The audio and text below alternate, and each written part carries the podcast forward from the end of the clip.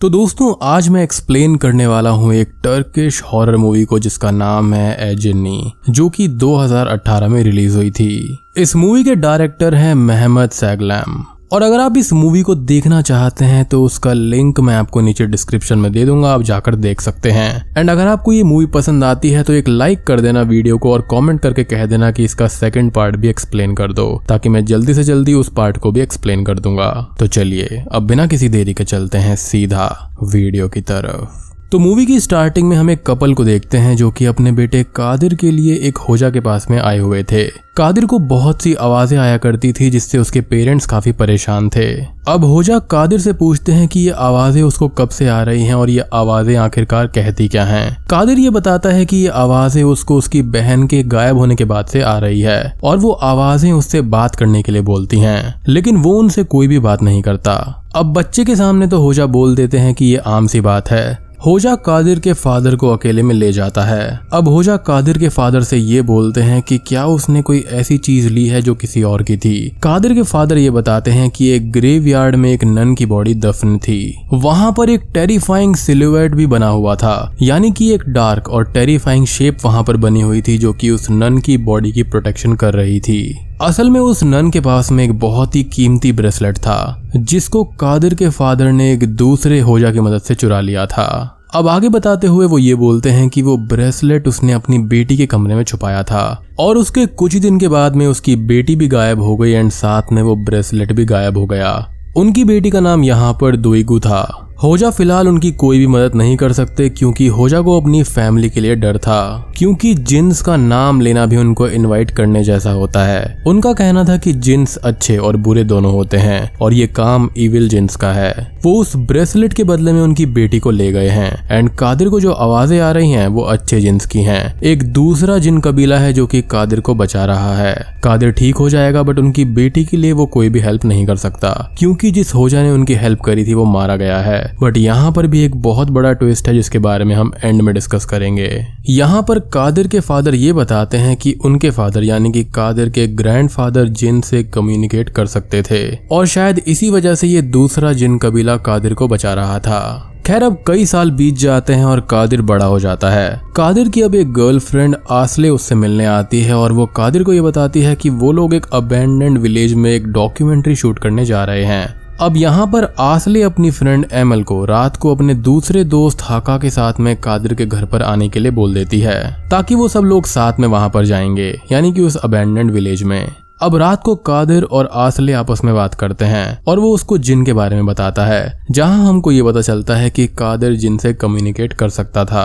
तभी वहाँ पर हाका और एमएल भी आ जाते हैं जो रात को वहीं पर रुककर सुबह कादिर के घर से ही विलेज के लिए निकलने वाले थे। अब एमएल बाथरूम यूज़ करती है, जहाँ पर हम देख पाते हैं कि उसके पीछे एक ईविल नन की स्पिरिट थी, जो कि सडनली गायब हो जाती है। ये वेलक है क्या? एनीवेज अब वो डिनर करने लगते हैं और वहाँ पर तभी कादिर की दोस्त एब्रू आ जाती है, जिससे कादिर हाका को इंट्रोड्यूस करवाता है। कादिर एब्रू से पूछता है कि अपार्टमेंट में मेन डोर से वो कैसे आई क्योंकि मेन डोर हमेशा लॉक्ड रहता है, जिस पर एब्रू ये बोलती है कि उसको कुछ याद नहीं है। शायद से वो खुला होगा। एब्रू सबके साथ में डिनर ज्वाइन करती है और डिनर के बाद में सब लोग आपस में बात कर रहे होते हैं। एब्रू एंड एमएल की बातों बातों में थोड़ी सी बहस हो जाती है।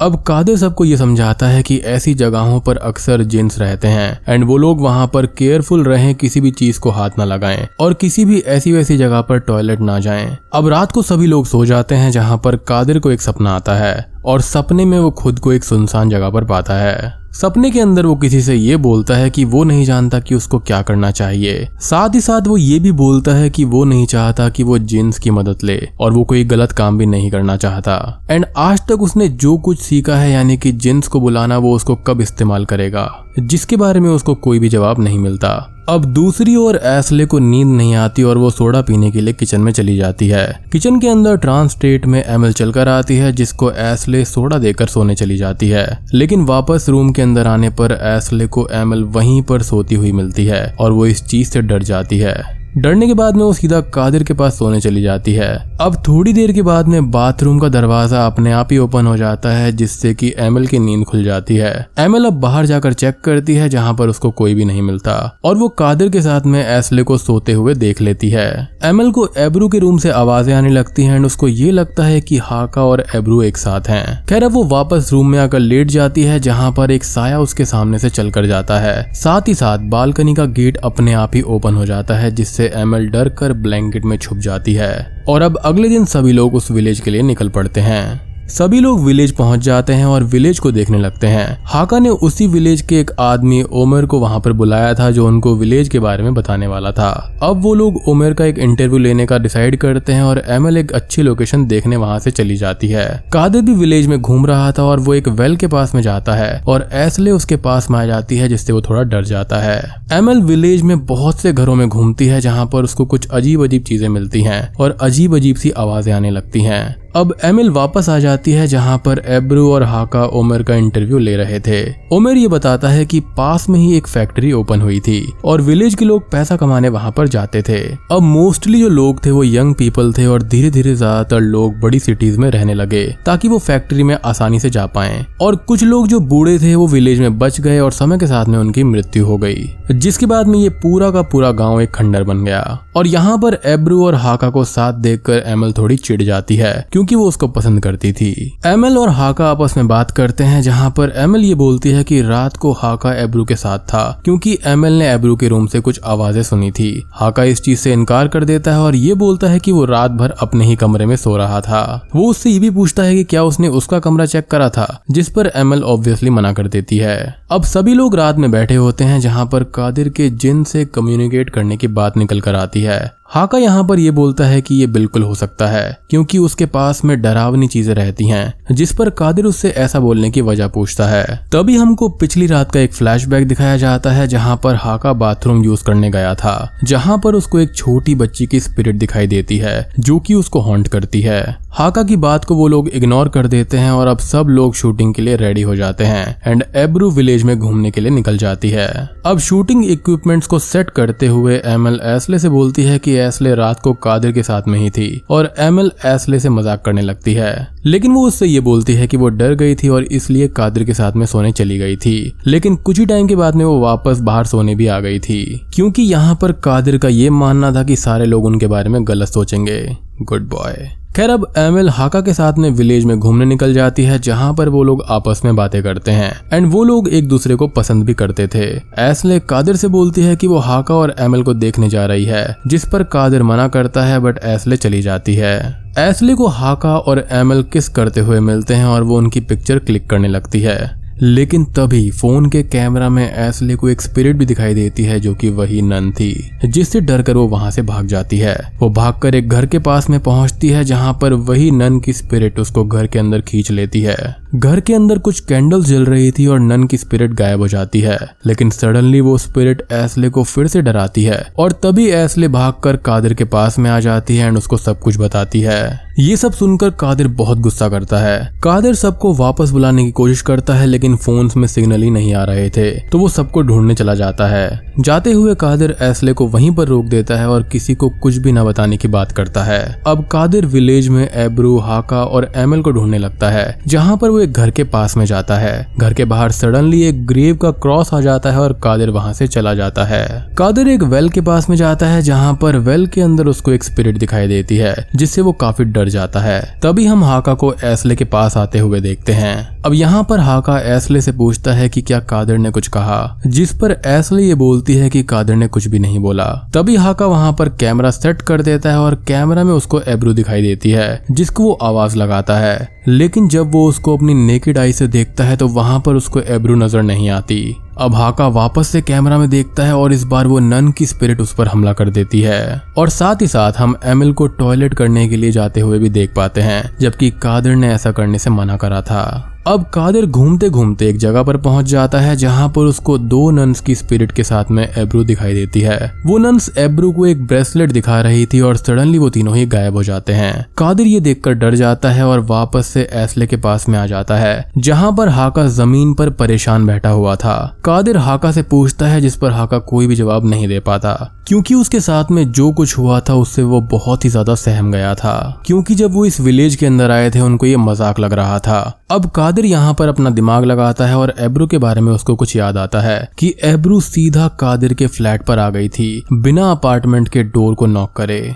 अब कादिर यहाँ पर एक लड़की ओजलम को कॉल करके अपने घर पर भेजता है, जहाँ पर वो ओजलम को सीसीटीवी फुटेज चेक करने के लिए बोलता है। ओजलम सीसीटीवी चेक करती है जहाँ पर एब्रू सीधा कादिर के फ्लैट के सामने आ गई थी, यानी कि उसने मेन गेट से एंट्री ही नहीं करी, और ये देखकर ओजलम डर जाती है। अचानक से ही फ्लैट की लाइट चली जाती है और कादिर से भी ओजलम का कनेक्शन टूट जाता है।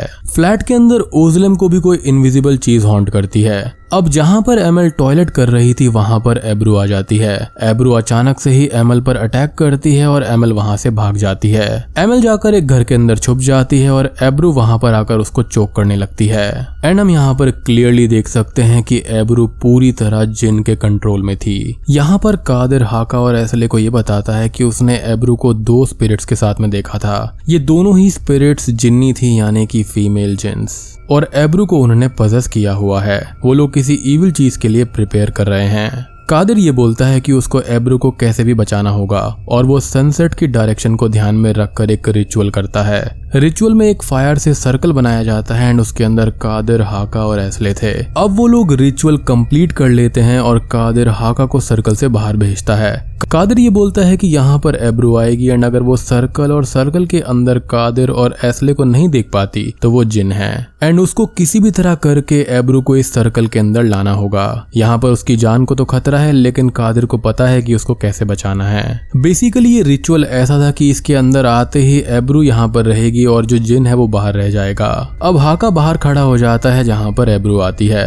वो एमएल के बारे में पूछता है, लेकिन वो कोई भी जवाब नहीं देती, क्योंकि वो एमएल का गला घुट कर आई थी। एब्रू यहाँ पर हाका से कादिर और एसले के बारे में पूछती है वो उनको नहीं देख पा रही थी। मीनिंग की उसके अंदर वाकई में जिन था। एंड ये सभी लोग इस चीज़ से श्योर हो जाते हैं। अब हाका बातें करते हुए एब्रू को सर्कल के अंदर ले आता है। और दोस्तों, अब यहाँ पर खुलते हैं असली पत्ते। अंदर आने के बाद में एब्रो कादिर को भाई बोलने लगती है। जी हाँ कादिर को अब बचपन में अपनी बहन दुईगू के बारे में बातें याद आने लगती हैं, जहाँ पर वो अपनी डॉल का नाम एब्रो रखना चाहती थी। और बचपन में दुईगू ऐसे ही डिसअपियर नहीं हो गई थी। यहाँ पर कादिर के फादर ने जिस दूसरे होजा से हेल्प ली थी, उसको जिन्स परेशान करने लगे थे। तो उसी ने जिन्स की दुईगू के पास में पहुँचने की हेल्प करी थी।